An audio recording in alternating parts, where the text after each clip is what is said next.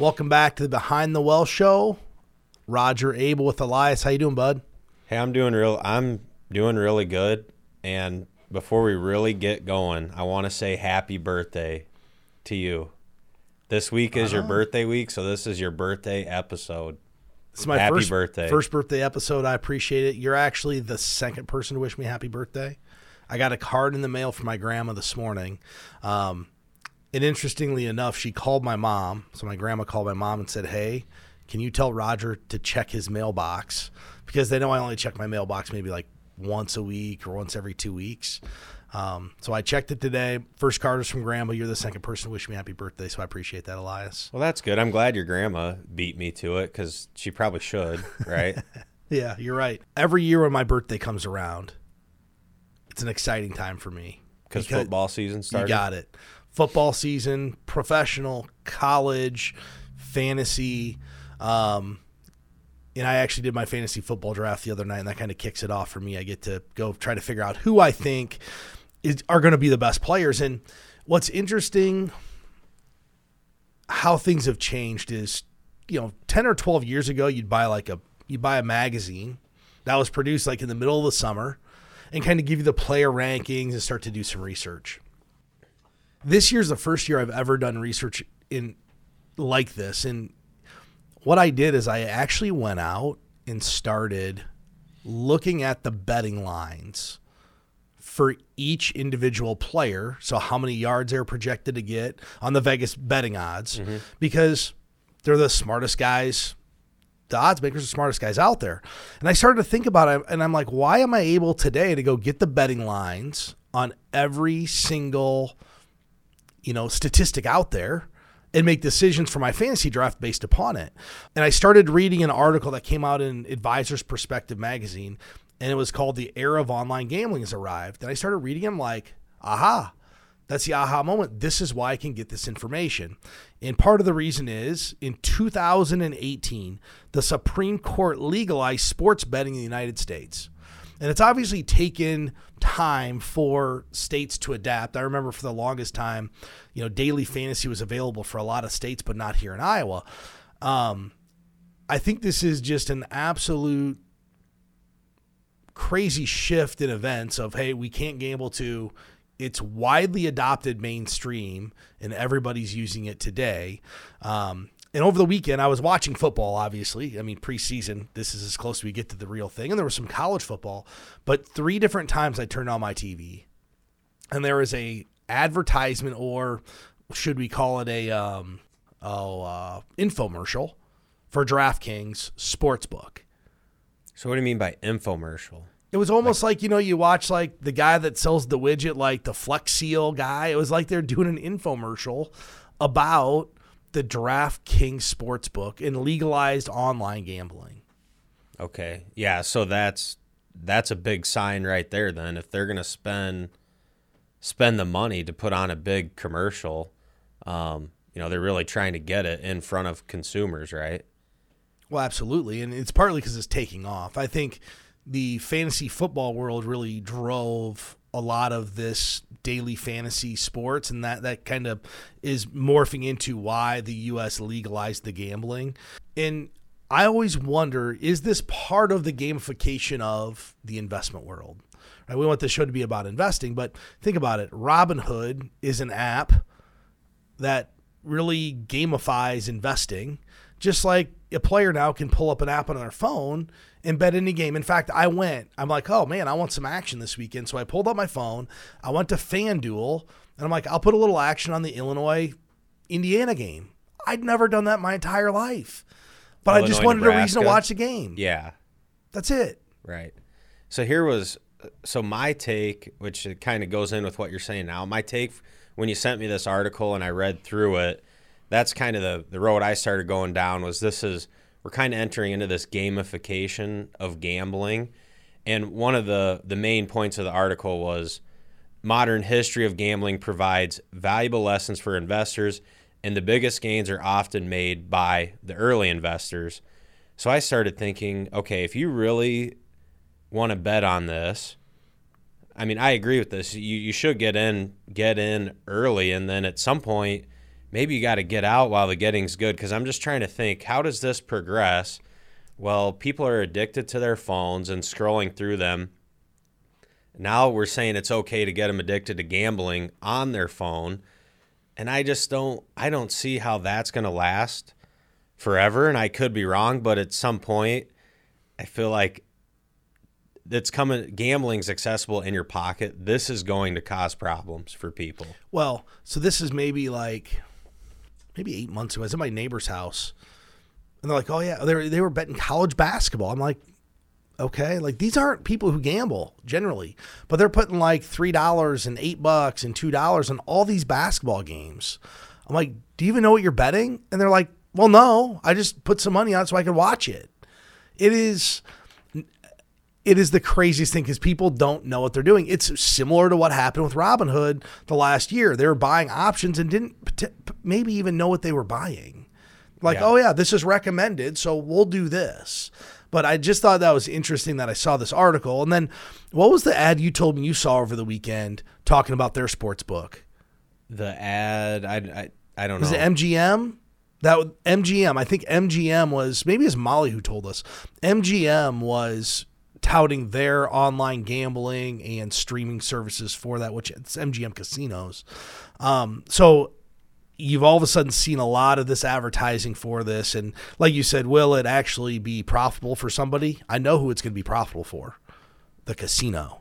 The uh, casino yeah. always wins. Is it entertainment? Absolutely, it is. And so I, I guess it's just it's just really changed over the course of the last 20 years. I remember when, you know, if you want to make a bet, you had to find a local bookie who wasn't, you know, the most outstanding guy around probably. And uh right. right.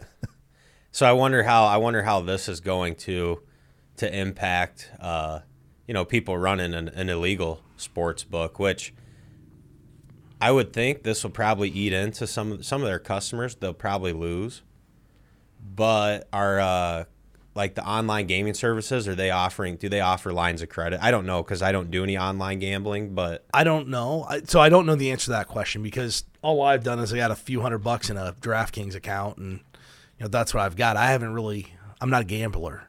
Yeah, like, I just don't right. do that. I play fantasy sports. So funny story. I thought last year in Iowa they legalized um, daily fantasy sports, and I yeah I think I'm good at fantasy sports. I do pretty well in my little home league.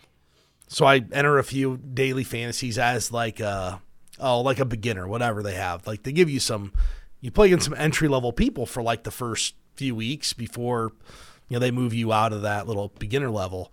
You know, I won some money and I'm like, ah, man, I'm thinking I'm pretty good. So then all of a sudden one week I lose like a few hundred bucks. I'm like, nah, I can do, I, I, am better. I can, I can beat it. So I bet again, lose another few hundred. Finally, I'm like, I'm done. I'm not that good at this. Like there's guys who are doing this for a career and I'm not like, I'm not a gambler.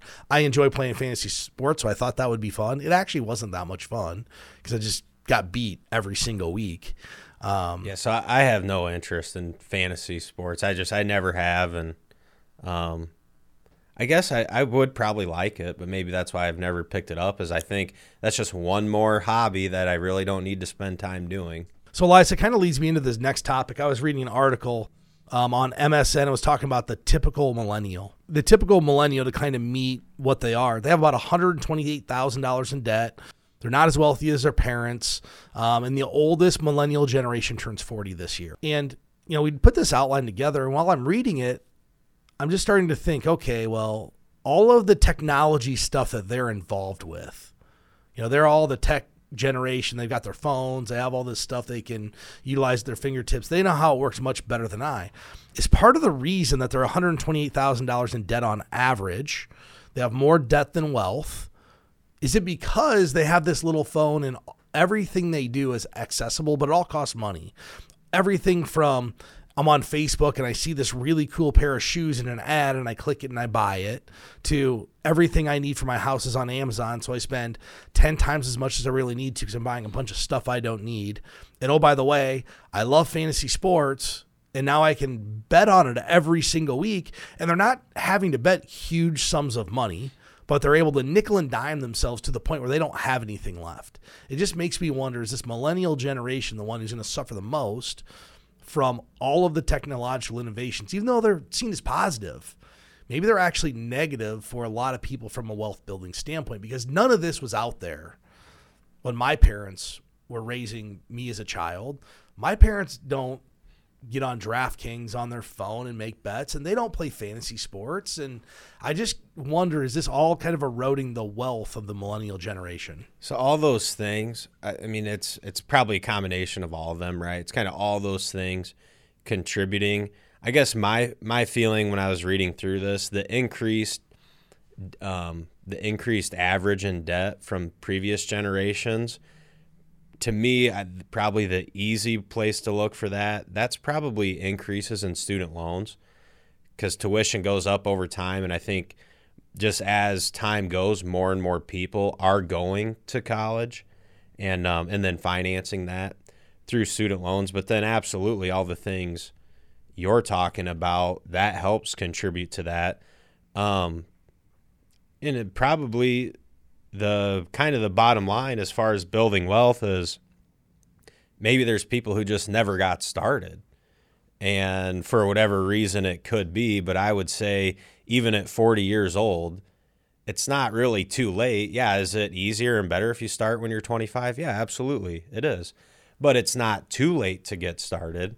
Um, That's actually a good point because we did an episode, I don't know, I think it was episode 49. I actually had a bunch of emails from people that I know saying, hey, this is your best episode, really enjoyed it. But what I really liked most is how we talked about a budget. And which episode was it it was episode 49. I had a client, speci- actually not a client, but a friend specifically reference it. Say, I had all my kids listen to this about a budget. And if you remember, we talked about in that show the problem with budgeting and that it always starts with paying somebody else first. correct Well, you know, if we start paying ourselves first and we go to the top of the stack, right? So we pay ourselves the first hour we work every day. Well, then it doesn't really matter what people do with their additional dollars because they're going to build wealth. The problem is, I'm looking down here in some of these notes, and the typical millennial owns, you know, a home. Well, what have happened to home prices today? They've skyrocketed up. Yeah, And it's a function. So they're adding more debt. Now, granted, that debt's being locked in at probably a fairly low interest rate that we believe is low today. We don't know what the interest rate environment holds. Everybody believes they'll go up, but I've told the story. I've been saying that for 20 years. They've never gone. I mean, they just haven't gone up. They went down lower. Um, so you know, getting started is really the way that people can really start building massive wealth. It's not trying to win at gambling or taking it. It's literally just getting started. Yeah, and that was going to be one of my other questions, and some of my other kind of speculation is even though there's a higher average debt for this generation, well, and it, at 40, you're still growing into your career, and people are still going to keep making more and more money. So, if that average of 128,000 is financed at what rates are now, and your wage continues to grow, is it uh, it a big deal or is it just the situation you're in? But as your wage grows and your debt either stays the same or most likely starts coming down, so that's not a huge problem, I don't think. Um, but that was kind of something else I was thinking about. Well, well, how does the low interest rate environment play into this? Where baby boomers, what they were buying houses at fifteen percent mortgage rates, and I mean, I guess I don't know what rates were in the 80s. I know they've been that high. So that's that was another thing I was curious about is what is the actual interest rate on all this debt that we're referencing? So it's a good point. Our parents and grandparents pay the highest interest rates on their mortgages when they took them out to build their wealth. Our generation's paying the lowest. Arguably, if interest rates go up and you took a loan that's locked in at 2.75%, and, it, and we have inflation and interest rates go to three, three year, 3% on the 10 year, which is a pretty dramatic increase. We're about 1.2% that's good for the person who locked in the interest rate at 2.75 because that means there's some inflation, interest rates are going up, um, and they should be able to handle the debt. Whereas for the low interest rate environment for retirees today, it's a horrible situation. It's really hard to get income for somebody that you don't have to take some excessive risk to get dividends and interest out to them. And what I mean by that, we all learn one of the first rules of investing is the higher return you get, typically the more risk you're taking. So I looked at a client statement the other day. It's a new client. Obviously, they brought everything over from their other person. That an investment they're paying a dividend of 12%. 12%. So that's a good dividend. That's going to get someone's attention. Oh, 12% dividend sounds It looks great. good. The problem is, if you think about it, to get 12%, and let's say the market's average over 50 years 10, and they're paying 12, that means you're probably taking more than market risk to get it. But people see a 6 and 7% dividend, they think they have to have that. They're taking risk to get it. So it's become this little dangerous cycle for people. They're looking out and saying, "Boy, I need to drive X amount of in- income for my for my retirement," and they're buying things they don't know. Right? This client had some leveraged um, closed-end funds in there. They had no idea what it was. They asked what we were going to put in. I said, "Please explain what you own now." They're like, "Well, I don't really know." That- and that was because the, our that dividend was was, the best part of the meeting. I kind of felt like for them that was like the aha moment where all they saw was this big dividend. yeah, but it was coming with a ton of risk that they didn't see. So we quantified it through, you know, an investment analysis. Uh, but they just didn't understand why they couldn't get that dividend. I said, well, you might be able to. It's just more risk than you need to or should be taking, which we quantified through a financial plan, right? That's the way we were able to do it. It wasn't just us saying this is good or bad. I went through and said, hey, really, we can invest this money in about you know five or six different ways that provide you the highest probability of success. But the way in which you're doing it now is not one of those ways. It And actually they- lowered their probability of success because of all the variance and all the uh, the risk they were taking in this portfolio. Even though the dividend looked good and it was built to generate dividends, well, that's great. It's not what they needed to have. right. and my opinion of the situation was they weren't being rewarded for the risk they were taking either. They had, they were taking more than market risk and they were making about half of the market return. And it was Which pretty you easy. can get you can to- get that result in a very boring portfolio. Well, that's what that's what we did, and we told them that we can have a boring portfolio and do this. Um, but that's a way to really quantify it for somebody. But back to the millennial, and you know, I've, as much as we talk about this millennial generation and maybe they're in more debt, uh, maybe they're not as good of savers. There's a faction of people in this generation that actually are super diligent savers. And I don't know if you've ever heard of it, but the fire movement that, that's Yep. out there. So I ran across an article um, on MSN called the 29 early retirement tips, strategies, and tricks and hacks. So, you know, these people or people that are millennials that want to retire early, they're figuring out how much money they think they need. Right? FIRE stands for financially independent retire early. So you'll see things where people are saving seven, 70% of their income. And they're only focused on hey, I, I want to retire. But I think there's some things they should be thinking about. And there's 29 things in here. I'm not going to go over all of them, but number two, in my opinion, is one of the most important things. And my parents are within two years of retirement. And this is actually what I asked them. It wasn't, do you have enough money? We're going to financial plan. We'll make sure all that happens. Understand why you want to retire and what you want to do in retirement. And I've seen this time and time again. Yep, I'm going to retire. I'm going to play golf with my buddies all summer. And guess what? You talking about me or you? I've had a client. This is a true story. I'm going to retire. Retired. at- I think it was like 61. I just want, he was done. He was tired of working at the job he was at, but he didn't put a whole lot of thought into what retirement really looked like. He just saw it as I don't work anymore and I'm going to play golf. And golf and I was really fun for the first summer. And then guess what happened in about November? The the, The golf course is temperatures went closed. below freezing. they went below freezing. Yeah. And he's like, man, I'm really, I don't have anything to do. I'm really bored. I have to figure something out. So he got a part time job. So now he's back working 20 hours a week. And I just wonder in that situation, had he really thought through what retirement looked like, would you made a different choice? And this is what I told my parents. I said, before you decide to pull the trigger, let's figure out what you're going to do. What is your purpose in retirement going to do? Because if you retire and don't have purpose, a couple things happen, right? One, I've seen this, the mental capacity starts to deplete because they're just not engaged in society. Start to lose self-confidence. And the individuals I know that have retired early with no purpose typically don't have as good of a retirement as the person who worked part time and had a little purpose or volunteered or all those different things. So I think out of all these 29, this is like one of the top ones. What are you going to do when you're retired?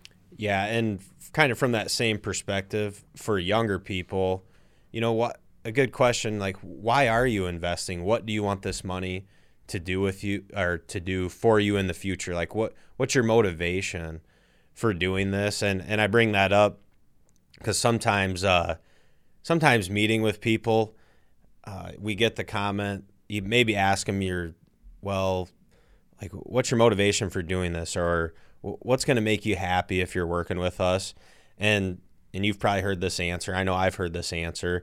Well, I want to beat the market.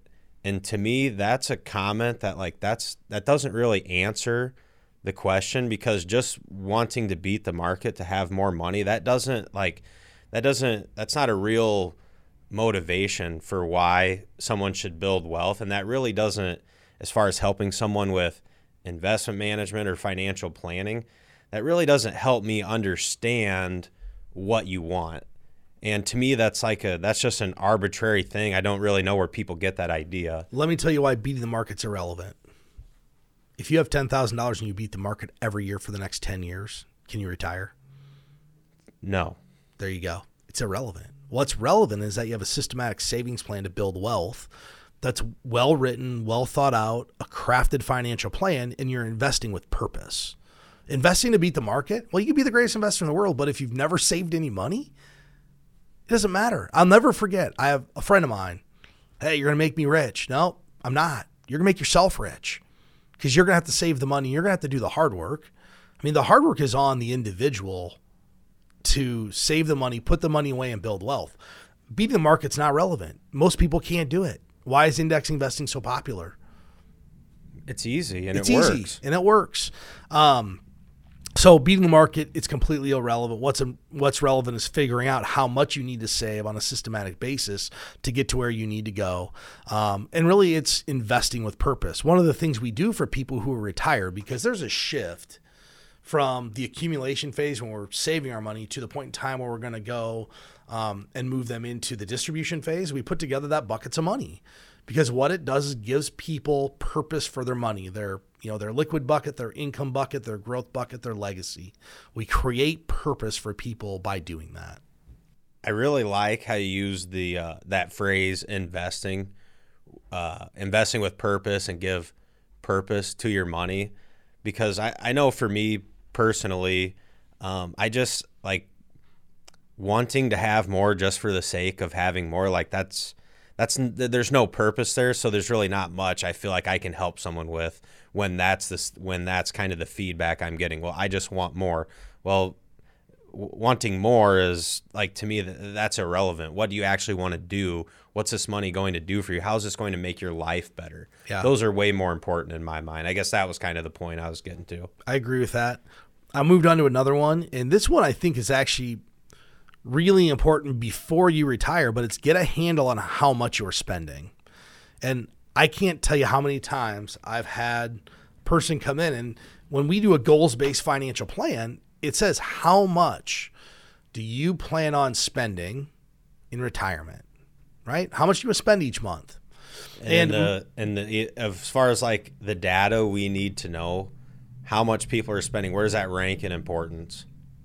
Like one. I mean, because yeah. there's no way to do a financial plan if you don't have a plan on what you're going to spend. And this is funny. So I asked my parents this question because we're, you know, we're redoing their financial plan because they moved up their retirement in a few years. How much do you guys spend? My mom's like, well, not very much because, you know, the house paid for. They don't have many bills. I go, no, you don't get it how much do you spend? Not very much doesn't answer. Yeah, that doesn't answer the question right. because people don't think about it. When I ask someone how much they spend, they think about, well, I have my cell phone and my utilities and my groceries. That's not how much people spend. If it was, everybody would have lots of extra money. How much do you spend includes vacations and traveling and presents and discretionary dollars, all those things. Birthday cards, all that kind of stuff. I, I mean, I've had people come in here and they say, hey, I don't know how much I spent. I'm like, you got to, that's the first thing you have to figure out.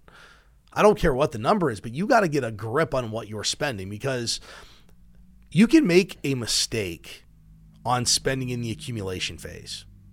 While you're saving money and you're working and you make a mistake, you buy something you can't afford, you can work your way out of it, right? You can make more money, you can get a part time job. When you retire, you can't make a mistake because you have what you have. Right. Your only option is go get back in the workforce. And once you've been out of the workforce for four or five years, I don't think you're going to get back in with a very good paying job. So, getting a handle on your spending is critically important to determine, you know, how you can retire. Um, I'm moving on to another one. It says shift your mindset on spending, and that's what I'm talking about there. We've talked about the three phases of retirement. Everybody when they come in, we'll say, hey, well, you know, if you don't know what you're spending, what are you spending now? Uh, I spend everything I make. Great, whatever. You'll spend more your first two or three years in retirement than you did before you retired. And people go, why? And I said, well, let me tell you about the three phases of retirement. There's three phases. The first one's the go go phase. As soon as you retire, you're going to do all the stuff you've never been able to do because you had an employer right? You're going to go take the vacation, you're going to go see the kids. You're, you will spend more money your first year in retirement than the year before you retired. So that's the go go phase. And then you hit the second phase, which is the slow go phase. And that's where you still want to do all the things you've done, but you've been to Mexico and you've been to Ireland and you've done all these big elaborate trips and you're just starting to slow down. You're like, I'm good going to Kansas City or whatever the vacation is. Partly just because you can't do it, right? You start to slow down over time and you're just not able to do it. And the last phase is the is the, the no-go phase. And that's where you actually need assistance to live. And all three of those periods of retirement have a different amount of money. But what do people do when they do a financial plan? They just project out a what their expenses linear, are for the month. Yeah, linear expense or whatever. Yeah. And if you have desires to travel, in fact, we had somebody, this is like three months ago, call me up. What's the maximum vacation I can afford to go take every year? How much more can I spend to go on vacation? That's a great that's a great question. Yeah, he's 72. Called him back. I said, "Hey, you can spend like another 17, 18,000 a year if you want for like the next 8 years." I said, "But let's be realistic. After 8 years, are you really going to be going on that trip?" And he's like, "No, no, probably not." Do it Okay, now. so there, we got the answer to our question. Instead of just making it this static number of, "Oh my gosh, 18,000 a year and it doesn't work." It's only 18,000 for a few years. And will he actually spend that? There's no way. I know the guy. He won't spend that amount of money on the vacation. He'll take a nice one though, and he, ha- he can do it with confidence now and know it's not going to put his retirement at risk and be Yeah. scared to go spend the money. and he's not right like you're saying there there's no get there's no guessing the decision was was quantified so it can be made with confidence and you can be comfortable with it and it's not an arbitrary number that no one knows if it makes sense or not So there's 29 things in here, Elias. If anybody wants the article, go to our website. We'll post it. But the one thing I didn't actually see in here that I think is the number one thing people should do if they want an early retirement, get a financial plan. All of this can be quantified by doing a financial plan. We have the ability to tell somebody you should be saving X. If you want to retire at 52 years old, what do we need to do? We need to have, you know, establish some buckets of money to pull out of. Your retirement dollars probably won't be available. So we have to plan for that. But the number one thing people can do is get a retirement financial plan. If you need one, you can go to btwellshow.com. We're more than happy to help you. There's a link right on there that says click get a plan. It's the number one thing people should do if they want to retire early because we can quantify what needs to be done with some level of certainty. Yeah do we do we have time i can share one story about that Yeah, it'd be a great way to close the show. So new new client, um, younger kid. He's only 25 or 26 years old and has a really good job right now. And he wants to, through the meeting process, asking him, "What do you want us to do for you? What are you looking for help with?" Um, so he at age 50, he's not sure he's going to retire, but he grew up on a family farm and now he's working full time at his career, but he helps his dad part time on the farm. So he said, Well, when I'm like 50, I want to be able to just retire and farm full time if I if I can. I want the ability to do it. I don't know that I will ever do that, but that's really what I want to be able to do. And he's already doing the hard things. He's a diligent saver. He does a good job with his budget. So it's easy to work with him. But it was, I put together a plan for him, and he knows exactly how much money he needs to save every month to accomplish that goal. And so for him, after going through the process, um, he said, "Well, this is great. Now I just I used to wonder if that would be something I could do. Well, now I feel like I'm actually going to do it." And um, yeah, anyway, and I just said, "Well, that's what we're here for. We're here to help you do those type of things." And it's we just use the software, and it really makes our job easy. Well, it makes it fun too because now you're going to be able to watch that individual and you know have a scorecard yourself. Can we get him here? Every Right. single year, you're redoing that plan and updating it. Be really neat, and that's the satisfaction that you know we're not making money to do that. Let's be honest. You got a 25 year old doing a Roth IRA, but the payoffs down the road. He's going to be a great client. Mm-hmm. He appreciates what you've done. You've put a level of sense of security with him, and I, I think that's exactly why we do what we do. It's to literally help people quantify what needs to be done and where they need to go, um, because not too many people do it. They like to slide in sideways to retirement.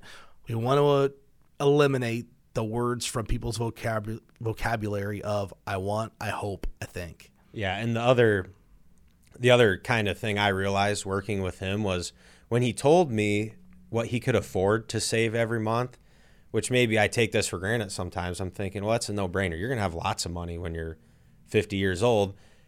And it's one thing to tell someone that, but then when I when we're able to show them, I think it's a lot different. And that's what the financial plan does is you can show them and then there's a visual with it where now there's a, a level of conviction that wasn't there if I just say, Oh yeah, that amount of money, that'll work. Yeah, it increases their confidence level versus, you know, I always tell people I believe my opinion's good, but I just assume back it up with financial data and some statistics. So, that said, um, if anybody wants help getting a financial plan, go to btwellshow.com. Until next time, Securities and advisory services offered through LPL Financial, a registered investment advisor, member FINRA SIPC. The opinions voiced in this show are for general information only and are not intended to provide specific advice or recommendations for any individual. To determine which investments may be appropriate for you, consult with your attorney, accountant, and financial advisor or tax advisor prior to investing. All performance referenced is historical and is not a guarantee of future results. All indices are unmanaged and cannot be invested into directly. Premier Investments of Iowa Incorporated and LPL Financial do not provide tax advice. Please consult your tax professional